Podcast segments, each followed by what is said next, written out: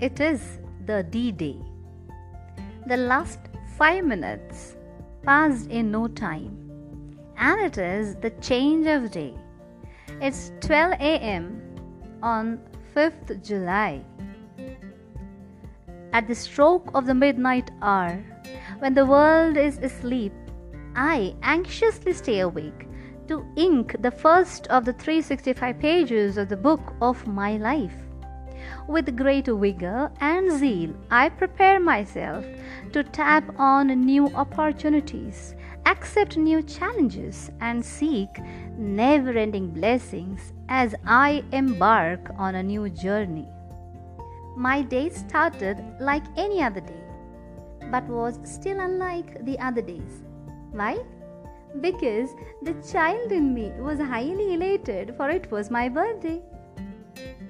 As the norm these days, I had updated my status sharp at 12 am on 5th July to let the world know that it's the D day for me. At dawn, I jumped off the bed with undefined gusto and went on with a basic routine to kick off the day. Now, it's time for the online professional engagement.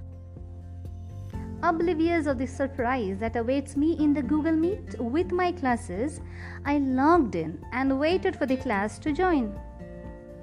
The prayer, the greetings for the day, the teaching and learning experience, and everything else was taking shape as per the modus operandi.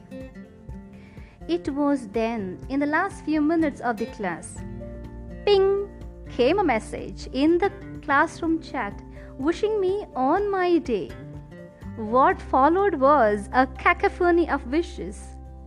And it was the same with all the classes in all the periods for the day.